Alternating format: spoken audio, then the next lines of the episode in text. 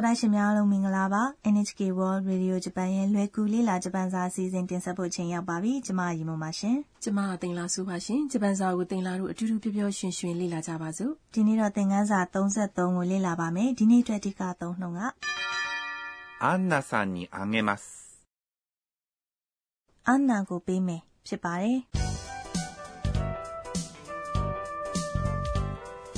တော်တာရှင်တို့ရေ လွယ်ကူလေးလာဂျပန်စာသင်ခန်းစာရဲ့အဓိကဇာတ်ကောင်ကထိုင်းနိုင်ငံကကျောင်းသူလေးအာနာပါအာနာဟာဆာကူရာနဲ့အတူရှီဇူကာကိုအလေရောက်နေတာပါဒီနေ့တော့အာနာဟာဆာကူရာရဲ့မောင်ဝမ်းခွေခန်တာနဲ့အတူတက္ကသိုလ်ကပွဲတော်တစ်ခုကိုလာပြီးတော့တက္ကသိုလ်ဓာတ်ပုံအသင်းကပြသတဲ့ဓာတ်ပုံပြပွဲကိုကြည့်နေကြပါတယ်ကဲသင်ခန်းစာ33ရဲ့စကားပြောတွေကိုနားထောင်ကြည့်ရအောင်ဒီနေ့ရဲ့အဓိကသုံးနှုန်းကアンナさんにあげますアンナကိုပေးမယ်ဖြစ်ပါတယ်ရှင်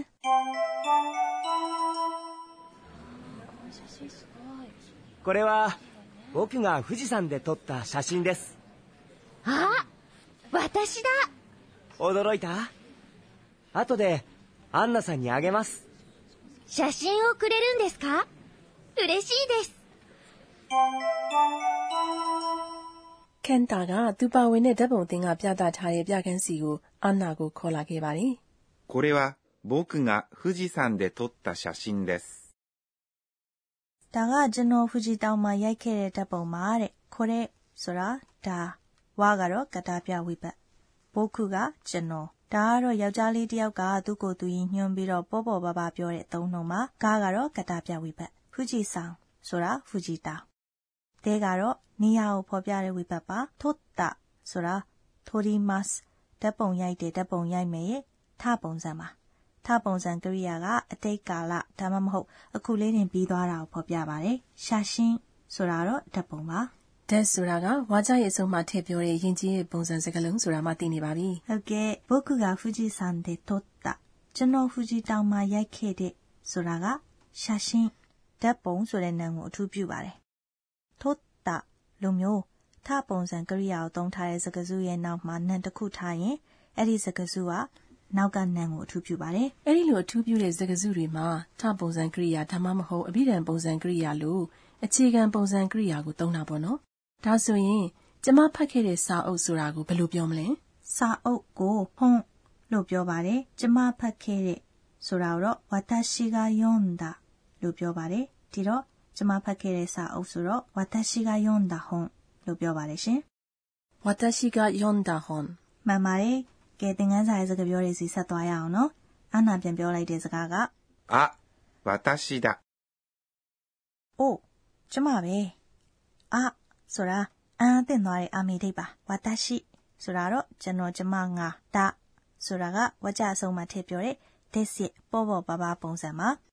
အာနာပါတဲ့ဓာတ်ပုံကိုပြထားတာနော်ဟုတ်တယ် ဖူဂျီတောင်ရဲ့ရှုခင်းကောင်းတဲ့နေရာကိုသွားခဲ့တော့ခင်တာကအန်နာကိုပါဓာတ်ပုံရိုက်ခဲ့တာလေခင်တာအနောက်ပြောလိုက်တဲ့စကားကိုနားထောင်ကြည့်ပါဦး驚いたအံ့ဩသွားလားတဲ့驚いた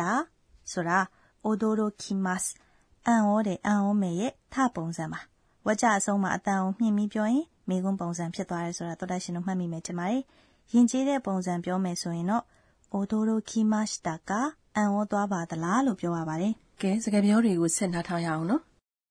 後でアンナさんにあげますနောက်မှအန်နာကိုပေးမယ်။အတိုတယ်ဆိုတာကတော့နောက်မှအန်နာဆောင်ဆိုတာအန်နာကိုခေါ်တာပါ။နီကတော့လှုပ်ဆောင်မှုတစ်ခုခုမှာလက်ခံယူတဲ့ဘက်ကိုရည်ညွှန်းပါတယ်။အငင်းမတ်ကတော့ပေးတယ်ပေးမယ်။ဂျပန်စကားမှာကိုနဲ့တရိုက်စကားပြောနေတဲ့သူကိုရည်ညွှန်းပြီးတော့တင်ဆိုတဲ့အနတ္တာကိုသိမသုံးကြဘူးနော်။ဟုတ်တယ်သိမသုံးကြဘူး။ အဲ့လိုသုံးလိုက်လို့ရှိရင်မရင်ကြီးတဲ့သဘောတက်ရောက်တဲ့အတွက်တစ်ဖက်လူရဲ့နာမည်ကိုပဲခေါ်ပြီးတော့ပြောလို့ရှိတယ်။အော်သဘောပါပြီမင်း။အာနာကိုပေးမယ်ဆိုတာကဒီနေ့သင်ခန်းစာရဲ့အဓိကအသုံးတော့မှာ။ကဲလေ့ကျင့်ပြီးပြောကြည့်အောင်နော်။アンナさんにあげます။အဲ့ဒီခါအန်နာအန်အသင့်သွားပြီးတော့မေးလိုက်တဲ့စကားက写真をくれるんですかဓာတ်ပုံကိုပေးမှလားတဲ့။写真ဆိုတာဓာတ်ပုံဒီနေရာမှာတော့ သူတို့တွေလောလောဆယ်ကြည့်နေတဲ့ဓာတ်ပုံကိုပြောတာပေါ့နော်။အိုကတော့ကံပြဝိပတ်ခူရဲရုဆိုတာခူရဲမတ်ပေးတယ်ပေးမယ်ရဲ့အပြီးတန်ပုံစံကရိယာပါ။ um this ကဆိုတာအတီးပြုချက်လိုချင်တဲ့အခါမှာသုံးတဲ့စကားလုံးပါ။ကဲအနာဆက်ပြောလိုက်တဲ့စကားကိုနားထောင်ပါအောင် 嬉しいです。 ဝမ်းသာတယ်တဲ့ဥရေရှိဆိုတာဝမ်းသာတော်လို့အဓိပ္ပာယ်ရတဲ့နာမဝိသေသနာပါ this ဆိုတာတော့အားလုံးသိပြီးသားနော် ဝက်ကြရဲ့နောက်ဆုံးမှထည့်ပြောတဲ့ယဉ်ကျေးတဲ့ပုံစံစကားလုံးပါ ဟုတ်ပါတယ် ကဲအခုသင်ခန်းစာ33ရဲ့စကားပြောတွေကိုပြန်ပြီးနားထောင်ကြည့်ရအောင်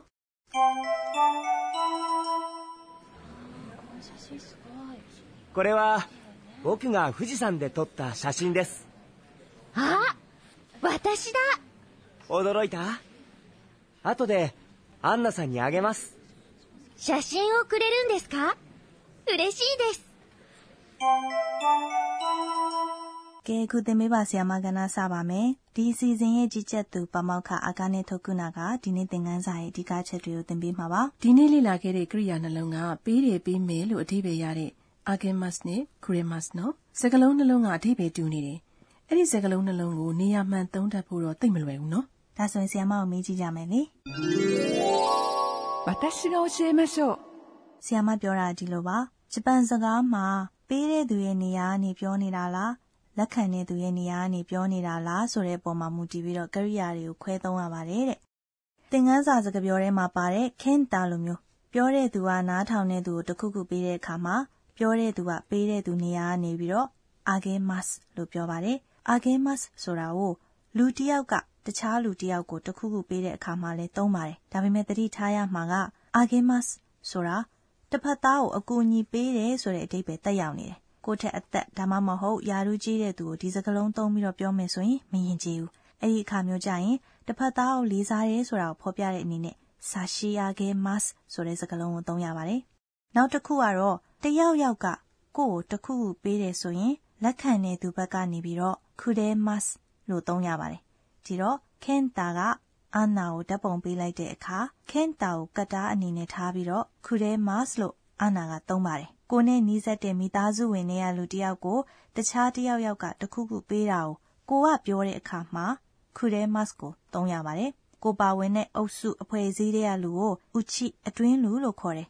ကိုမပါဝင်တဲ့အုပ်စုတွေကလူတွေကိုတော့ sotto အပြင်လူလို့သတ်မှတ်ပါတယ်အဲ့ဒီ uchi လား sotto လားဆိုတဲ့အပေါ်မှာမူတည်ပြီးတော့ kudemas ကိုသုံးမလား agemas ကိုသုံးမလားဆိုတာကိုဆုံးဖြတ်ရပါတယ် uchi ဆိုတဲ့ရင်းနှီးတဲ့လူတွေနဲ့ဆိုရင် တလေးတစားနဲ့ပြောတဲ့အသုံးနှုန်းတွေကိုမသုံးမနဲ့ပေါ့ပေါ့ပါပါပြောလို့ရှိပါတယ် uchi နဲ့ sotto ဟာဂျပန်စကားကိုလေ့လာတဲ့အခါမှာမသိလို့မဖြစ်တဲ့အရာတွေပါ ဒီနေ့အတွက်သင်ပေးပါဆီယာမကန္နာကတော့ဒီလောက်ပါပဲ အခုဆက်ပြီးမိသားဆွဲကဏ္ဍပါတက်ရှိတက်မဲ့တွေရဲ့အတန်တွေအမူအရာတွေကိုဖော်ပြတဲ့ onomatope တွေကိုမိတ်ဆက်ပါမယ်မိုင်ဒါကိုနားထောင်ကြည့်ပါဦး ニコニコ。 အာတိတာပေါ့ပြုံးတာကိုနီကိုနီကိုဟုတ်တယ်လူတယောက်ကအတန်မထွက်ပဲနဲ့ဝမ်းသာပြီးတော့ပြုံးနေတာကိုအွန်နိုမာတိုပေနဲ့နီကိုနီကိုလို့ဖော်ပြပါတယ်နောက်ထပ်အပြုံးနဲ့ပတ်သက်တဲ့အွန်နိုမာတိုပေတစ်ခုကိုနားထောင်ကြည့်ပါဦးညီယာညီယာဒီစကားလုံးကတော့လူတယောက်ပြုံးစီစီလုပ်နေတာကိုဖော်ပြတဲ့အွန်နိုမာတိုပေပါဥပမာယောက်ျားလေးတွေကမိန်းကလေးလှလှလေးကိုတွေ့လို့သဘောကျပြီးတော့ပြုံးစီစီလုပ်နေတာကိုဖော်ပြပါတယ် ဒီနေ့လေ့လာခဲ့တဲ့ onomatope တွေကတော့ nico nico နဲ့ niya niya တို့ဖြစ်ပါတယ်ရှင်